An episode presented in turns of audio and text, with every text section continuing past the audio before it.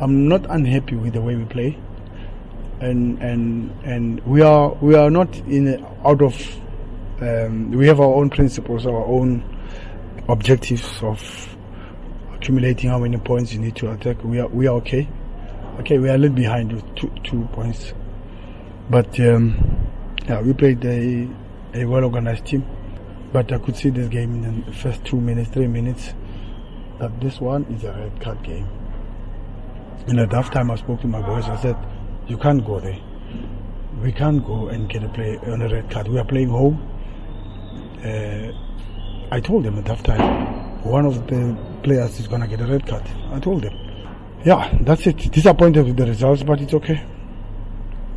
We did everything. I mean, what else? We threw everything. Yeah.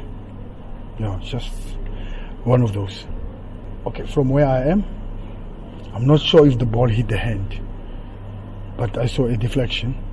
Yeah, Tom will, will tell us.